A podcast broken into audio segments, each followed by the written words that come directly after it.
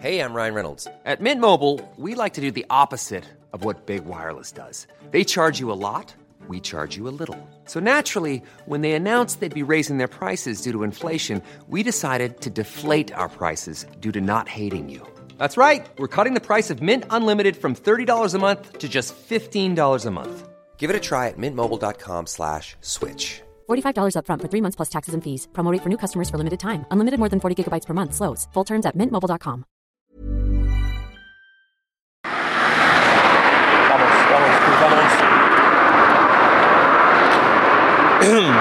Andar, este es el programa de andar.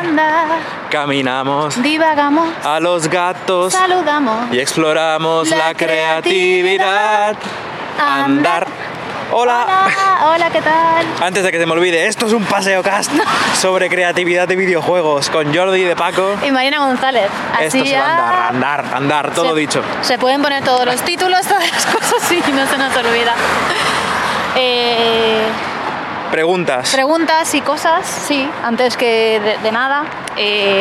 Nos habían dejado bastantes comentarios en el último programa sobre enfermedad, sobre crear estando enfermo, no en tu máximo nivel de salud y demás, salud física. Tener que cumplir con cosas impepinables a pesar de estar mal. ¿Sabes? Bueno, he visto que has estado contestando a cosas y tal, pero he contestado todo lo que he podido. Sí, que muy bien.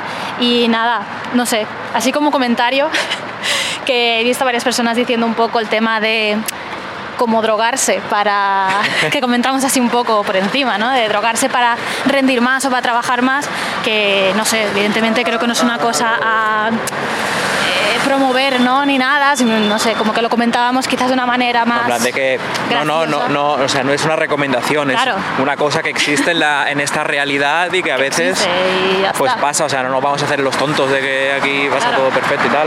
Claro, por eso, pero que no era una apología de, si estoy mal, pues mira, me tomo ahí un poco de droga. 2 rayas a currar. Y he visto un comentario en el capítulo anterior que hablaba sobre la inercia y era sobre la idea esta de la flojera, de por qué la flojera se entiende como algo negativo, y lo enlazaba un poco hablando de por qué tenemos esa necesidad constante de ser productivos o de estar creando como si lo estuviéramos debiendo algo a la sociedad, ¿no? El comentario iba algo por ahí y, bueno, no sé, yo creo que es como en esta vida y este mundo que llevamos, ¿no? Como que pararte y no estar en esa rueda como mecánica en todo el engranaje que estamos aquí para que todo gire y para que todo vaya para adelante, pues claro, a veces no te puedes parar, ¿no? En todo eso. Claro, a nivel creativo creo que igual es un poco diferente, sobre todo si es más personal, ¿no? Si no, ya no estamos hablando de un trabajo, de carga sociedad y cosas así. No sé, creo que no hay que deberle nada, ¿no? a la sociedad ni nada, pero... Que le den por culo a esta sociedad. Que hagas lo que te dé la gana, pero entiendo que igual hay a veces una necesidad muy constante de producir porque te viene dada, ¿no? Porque es el mundo. Para mí es para conmigo mismo, ¿eh? O sea, yo sí que necesito... O sea, cuando estoy productivo, para mí es un signo de salud para mí mismo, ¿eh? Ya, claro. Ahí es diferente. Pero porque me importa lo que hago. Si estuviera trabajando para otro... y me encuentro a medio gas, pues le doy medio gas y un poco menos, ¿eh? Claro. Ya ves tú. No, por eso que creo que, no sé, hay diferencias en eso, ¿no? Cuando trabajas en algo creativo, si es para ti, si tal, si no es trabajo, si simplemente es porque estás haciendo cosas, no sé. Y más allá de eso, pues creo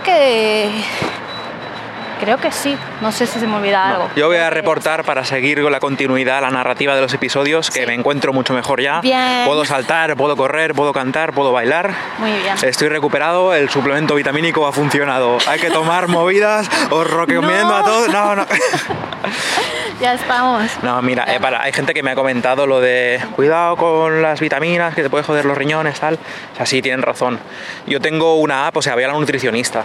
Y la nutricionista no es que me recomiende esto, ¿eh? O sea, hay que comer bien, con la fruta y la verdura se puede conseguir todo lo que necesitas. Sí que tengo una app donde tengo medidores de todas las vitaminas que ingiero. O sea, intento comer casi todo. O sea, no como prácticamente nada procesado. para poder apuntar las cosas en la app y que me cuente la cantidad de hierro, vitaminas, todo, eso es. Claro, todo el alimento básico, ¿no? Que sale ahí todos los... Tengo objetivos marcados personales de cuánta vitamina A tengo que conseguir, cosas así y eso. Y hay veces que no doy abasto. O sea, si realmente piensas en hacerte un menú que tengan todas las barritas de vitaminas al máximo... hay que comer casi como un loco, o sea, hacerte todos los días una macedonia con pescado y arroz bastante y más frutas, sí, en plan decir y verduras y tal, o sea, sí, o sea, creo que culturalmente y como, o sea, yo intenté una vez comer como un psicópata solo por los stats y acabé mal psicológicamente. A ver, tienes que comer lo que te gusta, pero también encontrar un balance, ¿no? Porque hay cosas que te pueden gustar. Me refiero es como ahora. Tras una etapa de flojera, de que está mal enfermo y eso, pues sí que he recurrido a este suplemento vitamínico para, ponerme en marcha de nuevo y todo el rollo, porque, yo qué sé, de normal con asegurarte comer de vez en cuando verduras, frutas y eso. No estás bien, no somos nutricionistas. Pantalla azul, de consulta a tu farmacéutico, no sé qué, ve al médico. Claro, no nos hagáis caso con eso. No va de eso el programa, va de creatividad y en eso tampoco hay que hacernos mucho caso. No, en nada. Esto es para pasar el rato y escucharnos pasear, aquí paseando. Andar, claro, y ya está. Bueno, pues está bien que estés bien porque hoy hace un día nublado, nos hemos traído el paraguas porque daba lluvia, pero no llueve aún, pero bueno, mejor, ¿no? Se me están congelando los dedos del móvil. Eso es verdad. Luego si quieres cambiamos, porque yo estoy así con las manos en los bolsillos y eso que menos mal, porque si hubieras estado un poco regular te hubiera dicho, oye, no, porque esta semana está ahí el fresquito. Estamos grabando a lunes, 6 de febrero. Y bueno, yo pensando en el día de hoy, vamos a hablar de otra cosa, pero pensando en el día de hoy que... ¿giramos por ahí dentro? Vale, venga, vamos por aquí, que no solimos venir por esta zona y a ver si no hay mucho jaleo. Pensando en que íbamos a grabar diferente, porque tenía la idea de que iba a llover, sí o sí, y que íbamos a estar con el paraguas, los dos así, más juntos, no sé qué... Esas limitaciones y ese cambio me ha hecho pensar en los imprevistos y me ha hecho pensar en... las cosas que no salen como te esperas, ¿no? Que hay veces que pasa algo, pasa una cosa y tienes que lidiar con eso. Entonces me ha hecho pensar en cómo eso afecta a la creatividad, ¿no? Que pasa mucho el que, no sé, salgan cosas, ¿no? Puede ser un imprevisto de que de repente te pidan otra cosa. Imagínate, estás haciendo un encargo o algo y te dicen, ahora es otra movida.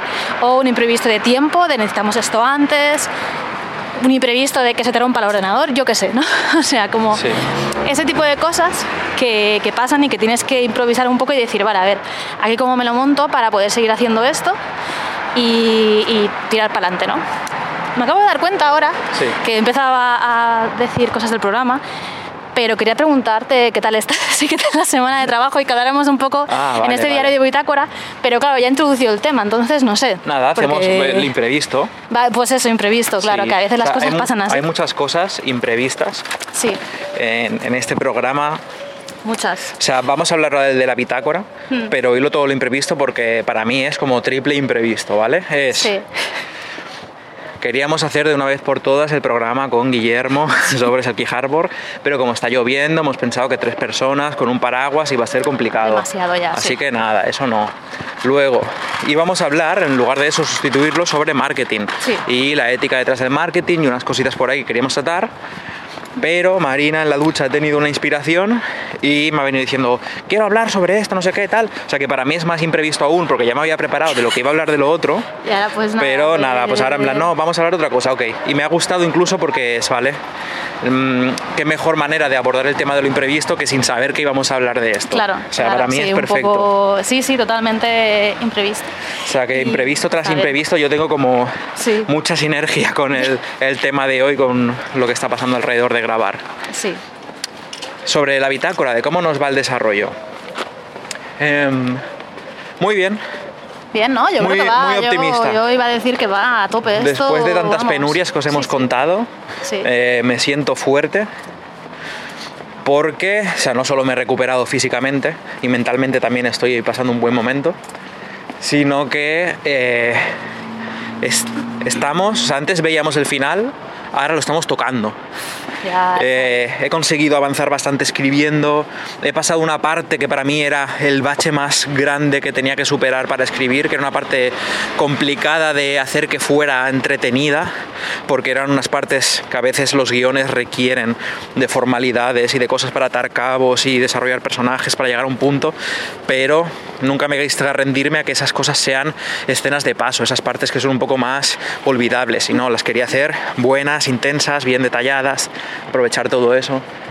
Y me ha costado muchísimo atravesar esa parte, pero ya la he pasado y ahora me he visto antes, después de cruzar esa ultimita colina, lo veo, está ahí abajo, el oasis, rebosante de agua cristalina, y ya solo tengo que correr cuesta abajo y tirarme, zambullirme en él. Y ay, espera, que pasamos debajo de un aire. Que es, o sea, lo estoy viendo, tanto en mi mente como en tu pantalla, porque estás dibujando sí. El finalísimo también. Hemos hablado de cómo va a ser el final y todo. Claro, claro. Ya como el minuto a minuto, el píxel a píxel. Sí, sí, sí. O sea, ahora estamos ya como decidiendo cosas que pensaba que eso, ¿no? Que nunca íbamos a decidir, que estaba tan en el aire eso, porque estaba muy en el aire también a nivel de guión. Había cosas que era como, bueno, es que igual luego cambiamos algo, igual luego... De hecho, hay decisiones que se han tomado hoy. Sí, en plan, sí, este personaje, pff, mira, va a aparecer este personaje. Sí, y sí. tal, y va a pasar esta cosa y es como, madre mía, ¿no? Muy a última hora. Pero está bien, ¿no? Porque creo que ahora tenemos como una visión del proyecto en global y en total que no tenemos al principio, ¿no? Y eso, pues es la variabilidad y la mutación que tiene esto. Siempre está bien dejar como cosas que bailan un poquito para que haya espacio a ajustarlas conociendo mejor el proyecto, que son decisiones que si tomas hace 2 años al principio del proyecto no van a ser acertadas porque no tienes toda la información necesaria para tomar esa decisión, así que es mejor construir sobre algo maleable que luego puedo ir dándole forma, que creo que va muy de la mano del tema que vamos a hablar hoy, de lo imprevisto. Sí. Pero vaya, sí, que yo por mi lado estoy haciendo cosas que pensaba que no iba a hacer. Uy, hay además, unas obras ahí jodidas. ¿Vamos por aquí por medio del parque? Sí, ya vamos. Evitamos un poquito. Lo imprevisto, alteramos la ruta. Claro. Y estoy dibujando una cosa que además fue una cosa que no teníamos planeada. Una cosa que ha pasado en el juego que no teníamos planeada y que era más complicada de hacer, y estoy ya acabándola de hacer, que es como, madre mía, no me lo creo, ya hemos planeado muchas cosas que es como... Uff. O sea, ahora solo queda, a ver, hacer, ¿no? Por así decirlo, en plan, hay algunas cosas aún hay... Ejecutar. Pero sí, ya es en plan ponerte y decir, vale, sí, pues tengo ese tiempo y voy a hacer estas cosas, ¿no? Ya está, así que muy bien, yo súper bien. Y con muchas ganas, la verdad, también de currar y todo, ¿eh? O sea, estoy con mucho ánimo de... Tengo ganas de levantarme mañana y de hacer mi trabajo. ¡Vamos! Sí. Está bien como cambio de tono, ¿eh? Porque creo que siempre venimos con mensajes muy... De la lucha es eterna.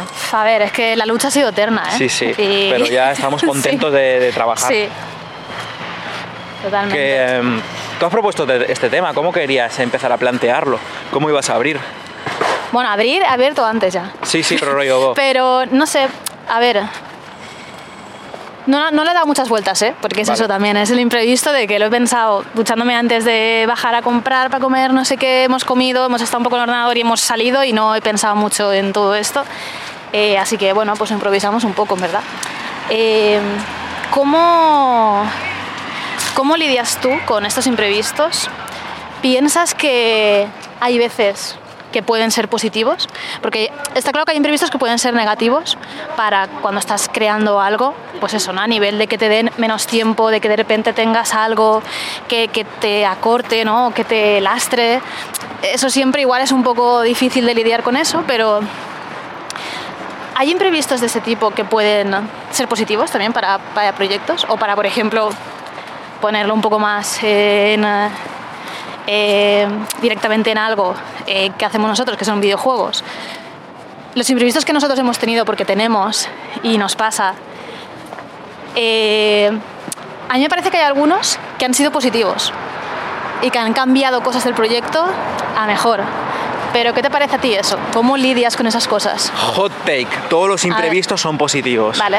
Voy a poner una excepción, que de rollo, pues si me cortan una mano, claro. No, eso no es positivo. Hay cosas o sea, que rollo... creo que no, pero...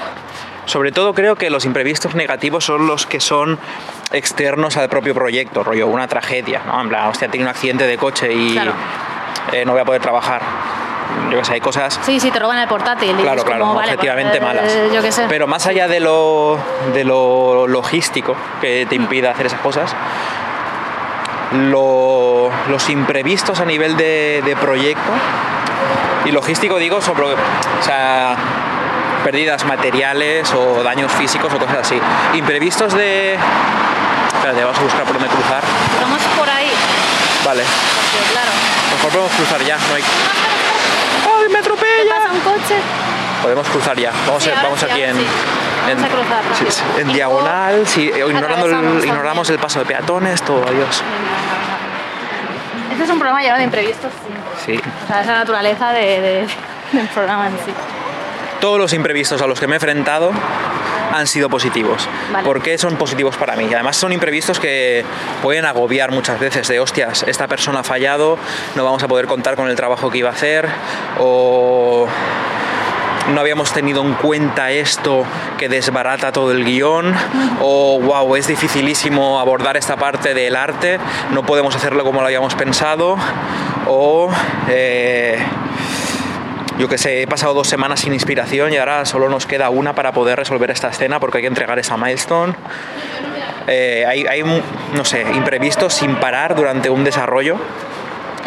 Y para mí siempre son positivos porque mientras no hay imprevistos, estamos aletargados.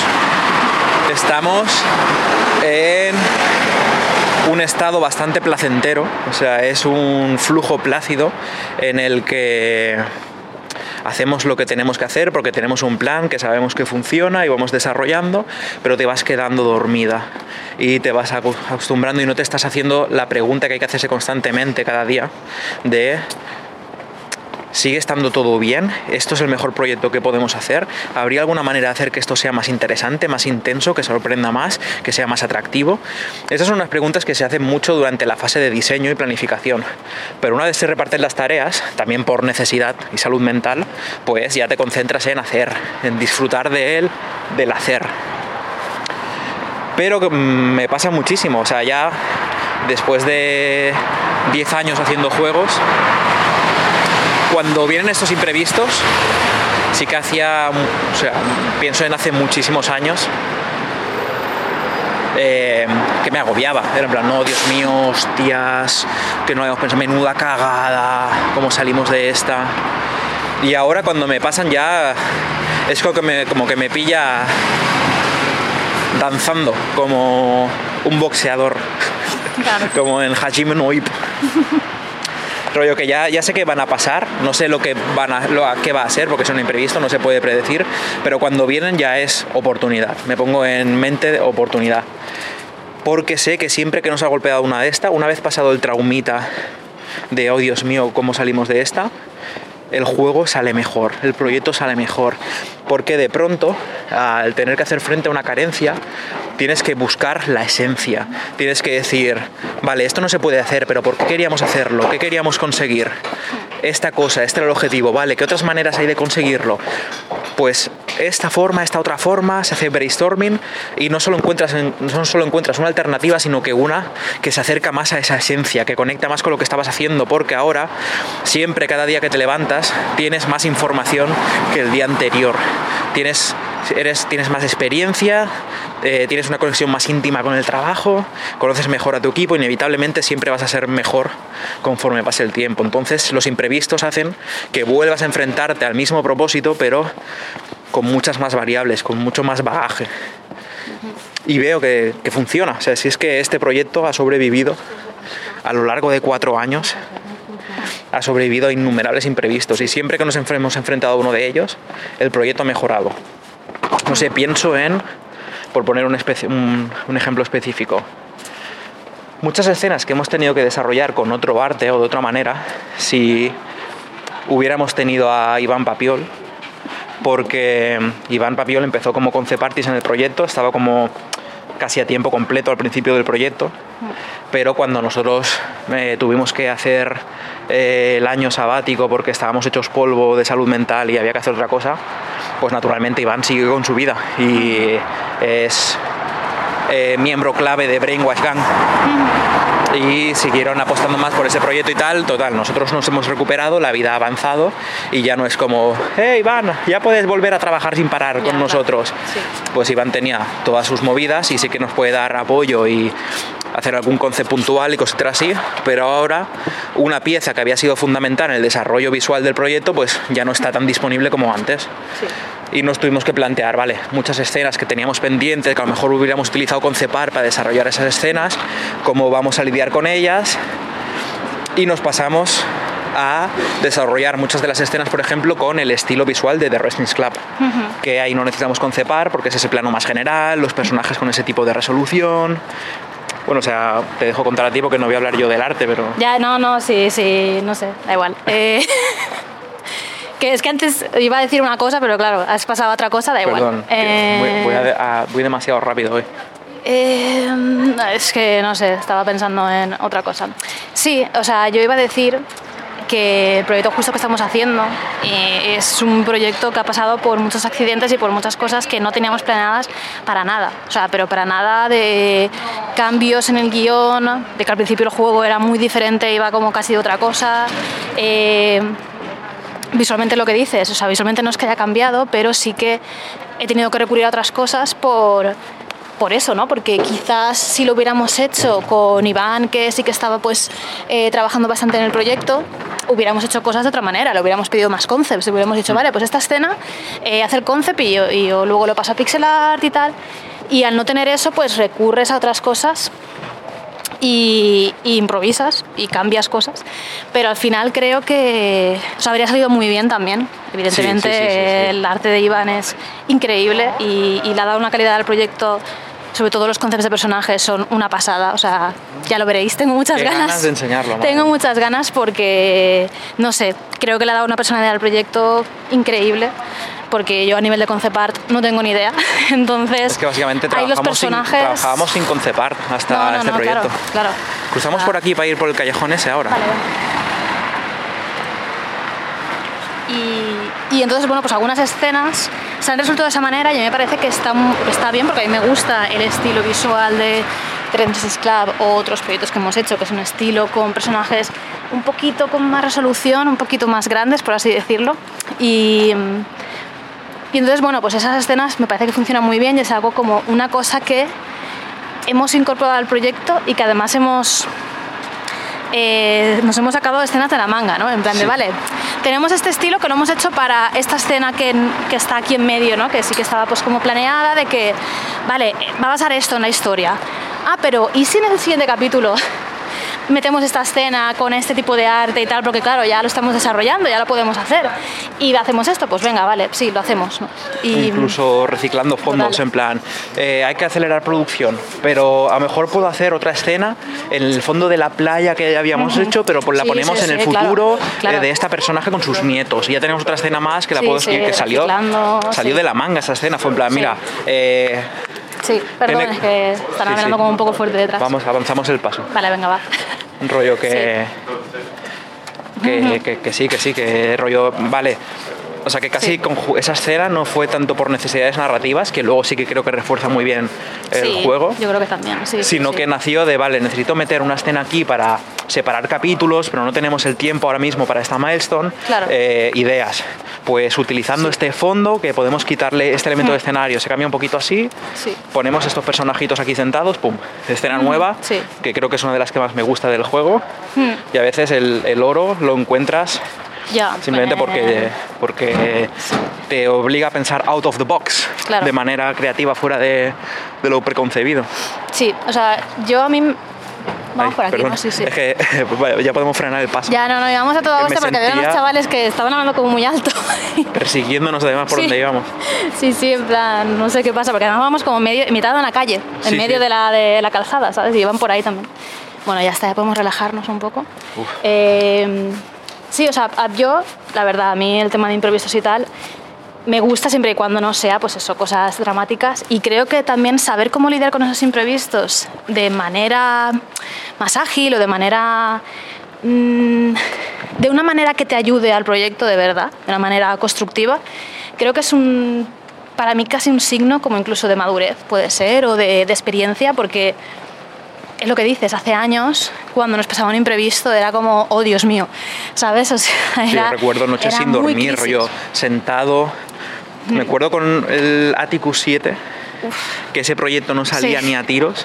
Ese fue muy duro. Y no paramos de cambiar el concepto, cambiar cosas muy tochas. Tenía que pensar soluciones casi cada mes y cambiar el proyecto drásticamente. Y recuerdo noches de estar sentado, en plan todo el mundo durmiendo en casa, yo sentado en el salón, mirando la luna, bueno, la luz de la luna, porque vivíamos en un primero con rejas. Ya, era como más difícil, es que tengo muy grabada esa imagen de la luz de una noche que brillaba mucho la luna, entrándole esa luz blanquecina, y yo sentado en el sofá, fumándome un porro enorme, pensando en qué narices iba a hacer y esa escena tan horrible. Y ahora a lo mejor pues me iría a dormir y diría, vale, mañana, tarea de mañana, pensar cómo resolver esta parte que ya no encaja como pensábamos. Claro, es que creo que porque no nos habíamos enfrentado tanto a eso, pues evidentemente da mucho miedo, porque cuando te cambian una cosa, el primer sentimiento que te puede venir, luego igual con el tiempo no te viene eso, pero creo que es muy normal tener cierto miedo y cierto pánico de decir, ostras, espérate, aquí han cambiado los planes y yo esto no sé, no sé cómo va a ir, no sé qué voy a hacer, crisis, ¿no? Pánico total. Pero con el crisis tiempo, que en griego significa oportunidad. Toma, a ver, pues ahí, a ver. Si lo miras desde otro punto de vista, eso es una oportunidad. No sé si es real eso, me suena de alguna película. No lo sé, la verdad. Pero puede que sea verdad, luego lo buscamos. Ser. Vale.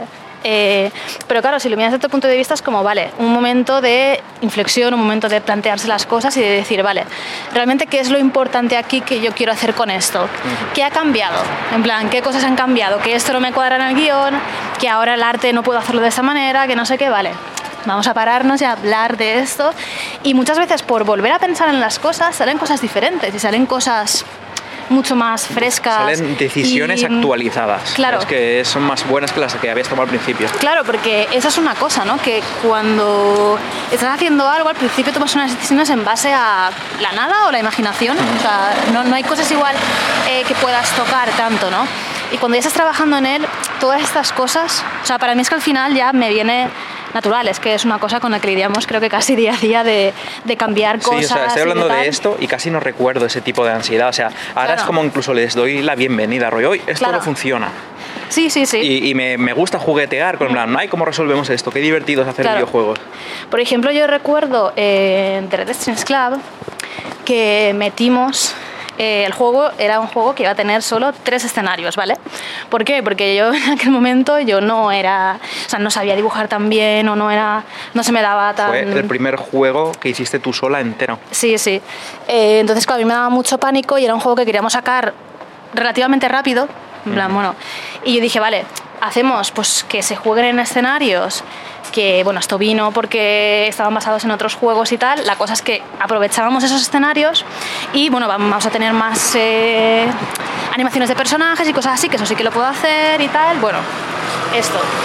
La cosa es que como a mitad del proyecto o antes fue como, vale, igual aquí, entre esto y esto que pasa en el guión, estaría igual meter otra escena nueva. Yo me acuerdo en ese momento un poco de pánico de decir, vale, a ver, si estos fondos me han costado mucho de hacer una nueva hora con todo lo que tengo que hacer y no sé qué, y este personaje tal, esta cosa, esta otra, bueno, vale, vamos a hacerlo, vamos a ver qué tal, y que me costara poco. O sea, que me puse a hacer el concept. Esta es una escena para quien haya jugado, que es, bueno, la escena del puente por un lado y la escena del funeral en el puerto. Un segundo, te voy a interrumpir, que me ha caído una gota enorme en el móvil y se me ha encendido la pantalla mientras grabamos. Vale. Espérate que lo seco. Imprevisto. Un imprevisto de estos de que pasa. No se seca. La naturaleza. Bueno, ya se evaporará o yo qué sé, no sé. Vale, seguimos. Y entonces me acuerdo de empezar a hacerlo y decir, pues no me ha costado tanto, o sea, hacer como un boceto rápido, vale, no quiero que sea muy compleja porque no me va a costar esto mucho, ¿no? Como que tenía mucho miedo en ese momento porque no creía que fuera capaz, porque los fondos siempre era una cosa que me había costado muchísimo hacer y fue como, no, vale, es que, venga, lo voy a hacer, ¿no? Y hay que hacerlo, venga, y tampoco como no tengo mucho tiempo porque esto ha venido de manera imprevista, pues vale, voy a intentar no fliparme, hacer algo sencillo, tal. Y al final es que no me costó tanto para nada. Y son escenas que añaden mucho a añaden muchísimo, la verdad. Quería contar un fun fact, una cosa divertida, claro, de uno de estos fondos, que también, pues como no tenemos concept ni nada, hay que sacar soluciones creativas de cómo componer. Y el fondo del funeral de The Red Streams Club, que está en el puerto ahí, se habéis jugado en un puerto y están lanzando el implante neuronal de alguien al mar, despidiéndose de esa persona, pues toda la composición del puerto y eso lo hicimos jugando al Yakuza 0, pusimos el protagonista fuimos al puerto, que hay un puerto en la ciudad, y lo pusimos ahí en el puerto, gira la cámara, ponlo así mirando, vale, se va a ver desde esta perspectiva, claro, tal, así, pon el muñeco aquí, vale, pues ala, captura de pantalla con la Play. Sí, y eso utilizar. Me sirvió, vamos, prácticamente para hacer esa parte y tal, luego hice como así una cosa de fondo, pero no sé, o sea, me sirvió muchísimo, muchísimo, y luego, no sé, a nivel de colores, no sé qué tal, pues como que le di ahí una vuelta y acabó siendo una escena que me gusta mucho. Y es eso, ¿no? Al final eso me hizo ver que, ostras, no tengo que tenerle miedo a esto, si se puede adaptar, siempre y cuando se pueda adaptar al tiempo que tienes y no sé qué y tal, y es algo factible, pues oye, pues pa'lante.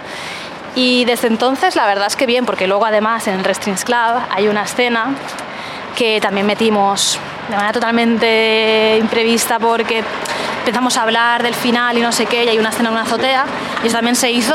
La escena de la azotea del final, donde brindan con una cerveza, esa se improvisó a momentos, o sea, muy poco antes de entregar el proyecto. Sí, y esa también fue, pues vale, ahí sí que reciclé algunos edificios que tenía y tal, hechos, pero luego la monté así, sencillita y tal, y súper bien, y también es una escena que me encanta, ¿no? Porque además esa escena es increíble y es de las más, no sé, emotivas, ¿no? Y más bonitas del juego. Y entonces yo luego después de eso es como que no me da tanto miedo, ¿no? Estos imprevistos y estas cosas en proyectos, porque pienso que siempre o casi siempre han llevado algo mejor. Incluso ha habido momentos que esto nos ha llevado a crisis muy gordas de madre mía, ¿cómo vamos a hacer esto?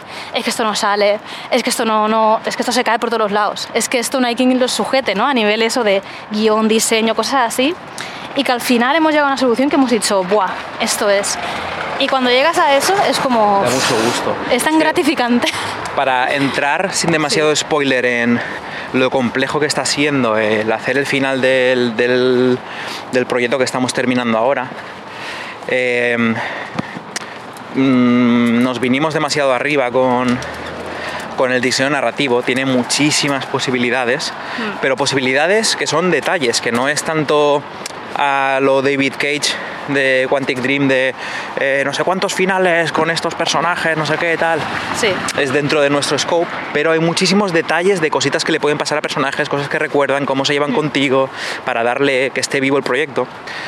Y estamos en la escena final y necesitamos un personaje que fuera vehículo de una cosa importante que había que contar, pero es que estábamos pensando, a ver, ¿qué personaje ponemos que sepamos sí o sí que va a llegar aquí? Rollo de un elenco de 12 personajes y empezamos a decir, no, es que esta puedes no haberla conocido, no, es que esta puede morir, ay, no, es que esta a lo mejor la exilian, esta se fuga porque no sé qué, ah, no, es que esta a lo mejor es tu enemigo jurado porque...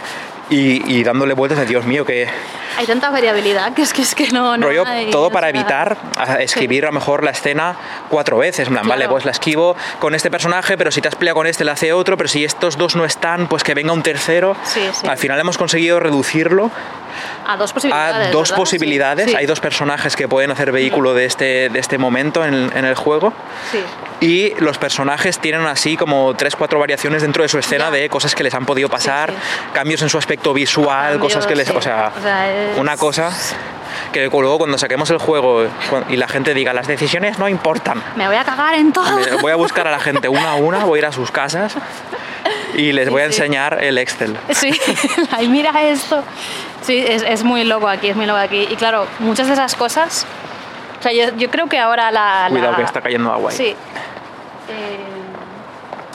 Tengo una buena sensación con el juego porque estamos trabajando a buen ritmo, estamos llegando al final, todo eso. Para alargar un poquito Vale. Y una de las cosas que más me está dando placer, así en plan creativo, es que estamos cerrando muchos cabos que estaban muy abiertos de estas decisiones y estas cosas, porque la manera que tenemos de crear es que, claro, esto es una cosa también, es súper a base de imprevistos total, porque tú... O sea, cuando empezamos...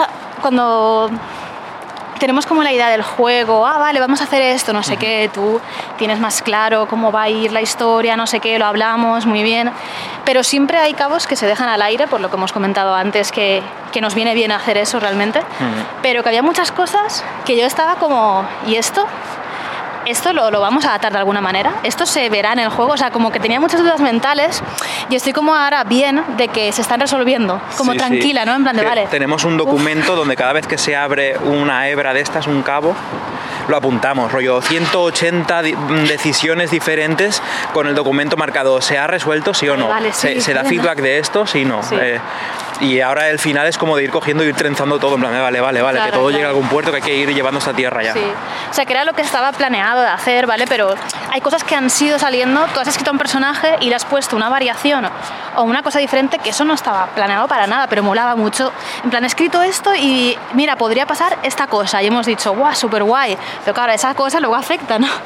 Y ha sido como una acumulación de eso que creo que al final está quedando súper bien y que está sabiendo cerrar todo súper bien, ¿vale? Y no me preocupa para nada, pero que habían cosas ahí en la cabeza de aún esto. Hay cositas que no tengo claro, pero lo haré. Hay cosas que son como súper del principio del juego. Sí, sí. Que es como, madre mía, es que esto puede ser que al final te digan, oye, ¿te acuerdas de esto? Pues mira, pues esto ha hecho que pase no sé qué, ¿sabes? Sí, sí. Y es como muy guay, pero a la vez, claro, tienes que tener muchas cosas en la cabeza, ¿no?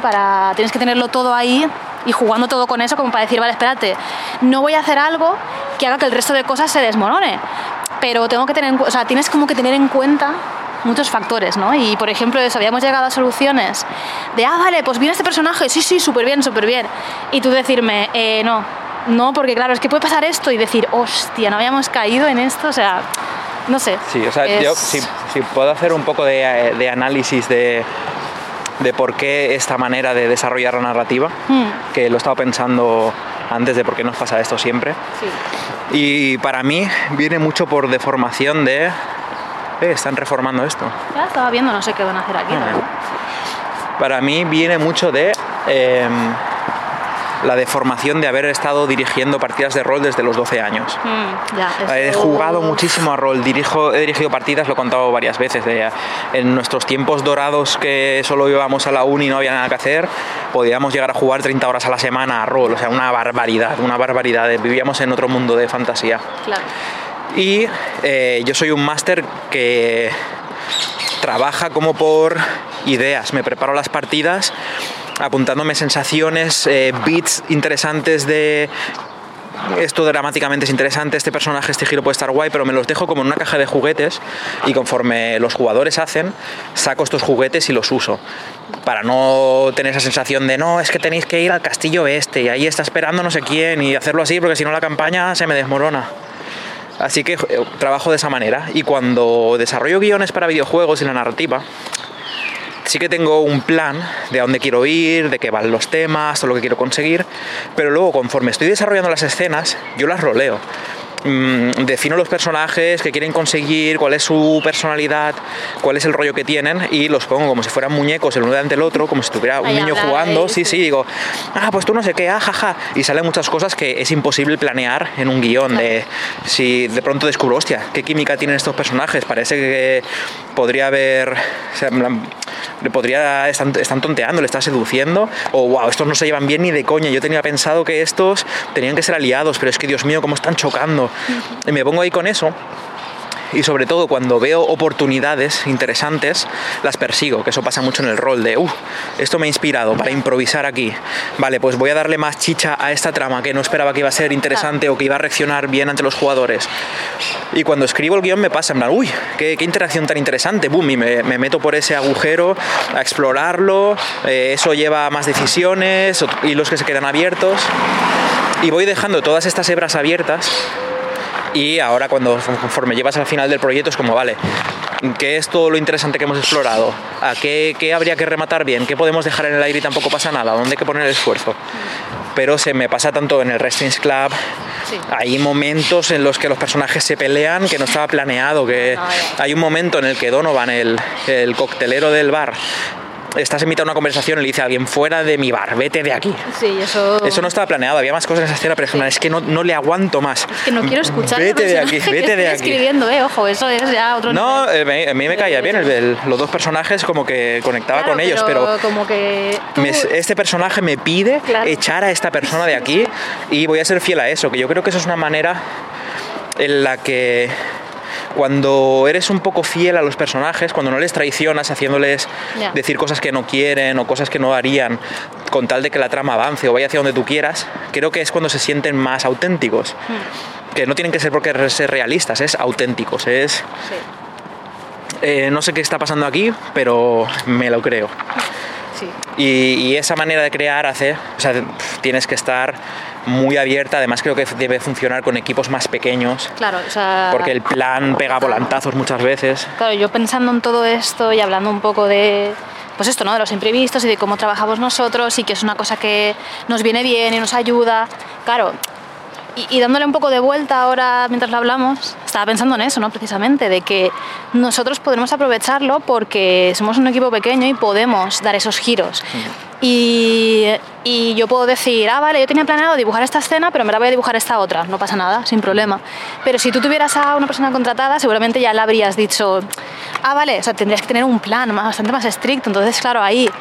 Improvisar a veces te sale caro, ¿no? Porque igual pierdes trabajo, igual cambias cosas. Creo que es algo que en videojuegos se debe de hacer. Es que sí, creo que es imprescindible. Sí. O sea, no me imagino... Porque antes también le he dado vueltas a esto, ¿no? De preguntarte, ¿y no te gustaría crear sin ningún tipo de imprevisto, ¿no? En plan, jamás, estoy aquí. Jamás. Claro, pero porque está aplicado, ¿no? A esto, ¿no? A los videojuegos. Y, por ejemplo, te digo, igual, yo qué sé, pintar un cuadro, pues igual me dices, yo quiero estar aquí tranquilo y jamás. Pintar. Pero no, porque entonces, yo qué sé, es que en verdad este color me faltaba. Entonces el arte está vivo, claro. y es un relámpago entre tus manos que se porque escapa. Hasta en eso puedes decir, no, es que en verdad utilicé este pincel porque el otro se me estropeó y entonces eso ha hecho que el trazo, yo qué sé, hay mucha cosa, ¿no? Hay mucha cosa que te puede pasar o que simplemente te ha dado la gana de improvisar, ¿no? Y has dicho, oye, es que al final he visto que esto me la necesita otra cosa, ¿no? Y le has puesto una capa por encima de esto, no sé. Sí, o sea... Pero que en videojuegos es que hace falta muchísimo más, es que es una cosa como parte, para mí, de la naturaleza de los videojuegos, el diseño de crearlos. De juegos es algo muy difícil que sobre el papel se sostenga, así que hay que tomar decisiones. Solo que en un equipo más grande, en una empresa grande, los volantazos tienen que ser más comedidos y todo tiene que pasar por reuniones, comandos intermedios, mandar este mail que valide el de diseño no sé qué.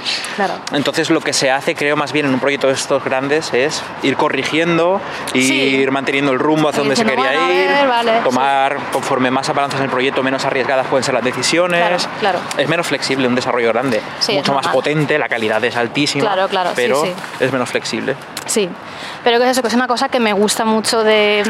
Pues esto, ¿no? De la manera en la que nosotros queramos, porque al final nos podemos permitir estas cosas y que hay veces que no es, o sea, te las puedes permitir. ¿Vamos por aquí? Sí. Vale, que te estabas yendo para allá. No, que estaba mirando un cartel de una obra de teatro que había. Pero te las puedes permitir a veces, pero también por necesidades también de tiempo y cosas, pero que es eso, ¿no? Una empresa grande. Igual le pasa esto de algo de tiempo, de que no te da, de que tienes que recortar, lo que sea, y es más, las decisiones son diferentes que aquí, que igual podemos adaptarnos más, ¿no? O sea, es muy diferente y eso es una cosa que no sé, que yo agradezco mucho, la verdad, sí, de cómo trabajamos. Te hace poder disfrutar de la creatividad a pesar de lo cuesta arriba que se hace muchas veces porque estamos solos ante el desafío y a veces es mucho trabajo para tan poca gente y tal. Se agradece el poder sentirte libre dentro de tu proyecto. Sí, totalmente. O sea, yo creo que es una cosa que, no sé, que sí, que está muy bien. Quería hablar de un imprevisto que tuvimos la semana pasada, hace 3 días, como quien dice, que me gustó mucho y creo que fue súper sano para el proyecto. Sí, eso lo tenía en la cabeza, le inyectó mucha vida. Que estábamos un poco ya saturados, final era viernes, y dijimos, además el viernes de estar todavía medio enfermo, que no estaba arrancando, necesitaba ya salir un poco de casa por salud mental, y dijimos, mira, ¿por qué no paramos? Un parón cortito, vamos a bajar abajo de casa al sol y comemos lo que sea para despejarnos y tal. Y lo hicimos, bajamos al Satuna, aquí en BeniMaglet, y fuimos a comer un menú del día, pero por algún motivo las cosas no iban ágiles en la cocina o algo, y estuvimos un poquito más de 2 horas ahí esperando a que nos sacaran los platos, postre, café. Sí. Y claro, al principio fue un poco rayada de, hostia, yo quería trabajar, mira, claro, que se nos están haciendo las 4 de la tarde, que hemos bajado a las 2 menos cuarto, no sé qué tal, y se nos está haciendo aquí. Pero dijimos, bueno, pues ya que estamos atrapados en este menú de degustación. Perdón, es que he visto un saltamontes. Uy, Dios, qué grande. Y me ha dado miedo. Que ya que estamos atrapados en esta situación, pues vamos a repasar todo el trabajo que estábamos haciendo y a ver dónde lo llevamos y tal. Y al estar obligados a... porque también llevamos como un poco las... ¿cómo se llama esto que se le pone a los caballos y a los burros para que miren para adelante? Sí. Tiene un nombre, pero no sé. Sí, esa cosa. Esa, sí. Estábamos un poco en ese modo, sacando faena, y no nos habíamos parado a tener una conversación larga y distendida. Porque el tiempo que tenemos para pasear os lo dedicamos a vosotras. Ya, claro. Sentiros culpables. Sí, agradecer este tiempo. Eso, el pasar 2 horas en el solecito sin poder salir de ahí y tal, y repasando el proyecto, empezaron a salir joyas de revisar por qué estamos haciendo las cosas y cómo, y yo a contar mis preocupaciones, que a veces solo decirlas en voz alta ayuda un montón. En plan, es que no termino de encajar esta escena porque creo que necesitaría un poco más de intensidad, pero es que este personaje en verdad no me cuadra, tal. Sí, es decir, a nivel visual, esto cómo lo vamos a resolver, porque es que esto igual me resulta complicado, pero es más efectivo, pero no sé qué, y hay como... esa cosa, ¿no? De que no sabes qué hacer con esto. Pues, es difícil. Desde aquí le tenemos que dar las gracias a Satuna porque fue extremadamente productivo. Esas 2 horas de no trabajar delante del ordenador fue una cosa mágica que nos ha salvado. O sea, yo creo que ha hecho que esta semana nos ha ahorrado días de trabajo. De verdad que... o sea, fue mágico encontrar soluciones que eran mejores que lo que teníamos planeado y costaban menos. Es que cuando eso pasa, eso es la dopamina de la producción. Es en plan, toma. Sí, qué alegría, la verdad. Da demasiado gusto. Porque es como, madre mía, esto que tenía aquí enquistado de hace un montón y de repente, ¡buah! ¿Cómo no se me había ocurrido esto, no? Y es increíble. Todo por no parar, ¿eh? Porque claro, o sea, yo iba a decir tanta faena que no te paras. Claro, que realmente hablamos bastante del proyecto y hablamos bastante de cosas y tal, pero claro, pues igual hablamos media hora mientras hacemos la comida, hablamos en otro rato. Lo que suele hacer es, cuando alguien se encuentra con un bloqueo, giramos las sillas de la oficina, nuestra silla de ruedas, venga, a ver. Nos apartamos de la pantalla, nos miramos a la cara, lo intentamos resolver rápido para cada uno poder volver a su ordenador a seguir haciendo cosas. Entonces, claro, en 10 minutos encuentras una solución, pero en 2 horas encuentras 10 y eliges la mejor. Es que es una cosa, esto de pensar que parando avanzas. Claro, es que hace falta. O sea, a mí me gusta mucho, de hecho, salir a pasear y hablar, que a veces lo hacemos, pero igual, pues yo qué sé, pues últimamente no lo estábamos haciendo tanto por tema de, yo qué sé, que si igual se ha estado mal, o que ha hecho frío, yo qué sé, lo que sea, ¿no? O tenemos que trabajar, entonces salir a dar un paseo y hablar, pues no es la prioridad, ¿no? Entonces... creo que eso a mí es una cosa que me gusta mucho, y en la comida es que salió, o sea, creo que fue que te dije yo algo de, oye, ¿cómo podemos hablar de esto? No sé qué, a ver, cómo, porque estoy preocupada de esta cosa, y una cosa lleva a la otra, y fue como, madre mía, y aún hay cosas que tenemos que hablar, porque hay una cosa en concreto que tenemos un poco que resolver, pero estoy segura de que va a salir algo, porque eso es una cosa que a mí me preocupa, la verdad. Así que qué curiosidad, ahora quiero acabar el programa para que saber lo que es. Más que nada porque no sé si es factible a nivel de tiempo. Vale. Y no sé si... No sé cómo abordarla, pero sé que se nos ocurrirá algo. Vale. Sé que al final, por haberla dejado seguro un poco a última hora y haberla dejado un poco a merced de lo que ha pasado, el tiempo que tenemos, cómo ha ido el proyecto, todo, pues algo pasará ahí. Así que bueno... Sí. Te iba a decir, estamos llegando a la marca de... Vamos a llegar a los 50 minutos en nada.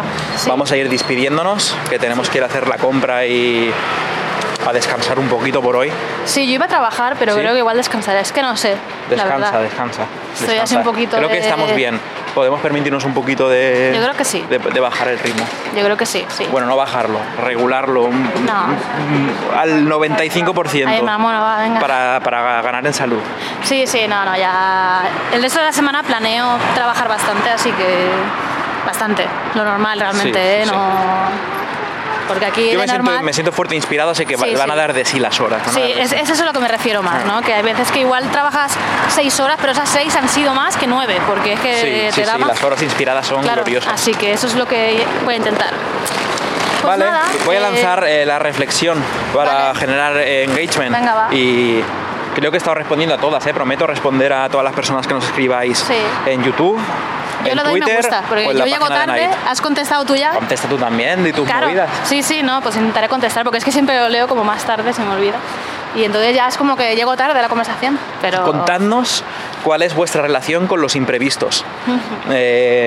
Si el programa os ha hecho revalorar vuestra relación con los imprevistos, si era algo que os amargaba, si los celebráis o alguna anécdota que nos podéis contar, porque a mí me inspira mucho también saber, ostras, les pasó esto y lo resolvieron de esta manera. Creo que debería haber un compilation en YouTube solo de extractos de charlas en los que muestran un caso que hubo y cómo lo resolvieron. Es que eso en mi cerebro hace palomitas cada vez que leo esas cositas. Sí. Entonces, si tenéis a bien compartir eso con nosotras, será genial. Sí. Si no, también muchas gracias por escucharnos. Claro, eso sí, siempre. Podéis seguir a Night Games en YouTube, en Twitter, en su Patreon. Darle al like, la estrellita, guardar vídeo, compartir, o sea, todo eso el algoritmo lo regurgita y hace que esto siga más o menos a flote. Pues sí. Y nada, pues hasta la semana que viene. Muchas gracias, nos vemos pronto. Gracias, adiós.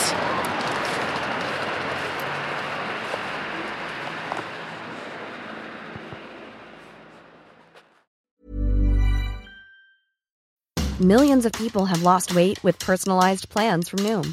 Like Evan, who can't stand salads and still lost 50 pounds. Salads generally for most people are the easy button, right? For me, that wasn't an option. I never really was a salad guy. That's just not who I am. But Noom worked for me. Get your personalized plan today at Noom.com. Real Noom user compensated to provide their story. In 4 weeks, the typical Noom user can expect to lose 1 to 2 pounds per week. Individual results may vary. There's never been a faster or easier way to start your weight loss journey than with PlushCare. PlushCare accepts most insurance plans and gives you online access to board-certified physicians who can prescribe FDA-approved weight loss medications like Wegovy and Zepbound for those who qualify. Take charge of your health and speak with a board-certified physician about a weight loss plan that's right for you. Get started today at PlushCare.com/weight loss. That's PlushCare.com/weight loss. PlushCare.com/weight loss. Normally, being a little extra can be a bit much, but when it comes to healthcare, it pays to be extra. And United Healthcare makes it easy with Health Protector Guard fixed indemnity insurance plans. Underwritten by Golden Rule Insurance Company, they supplement your primary plan, helping you manage out-of-pocket costs without the usual requirements and restrictions like deductibles and enrollment periods. So when it comes to covering your medical bills, you can feel good about being a little extra. Visit uh1.com to find the Health Protector Guard plan for you.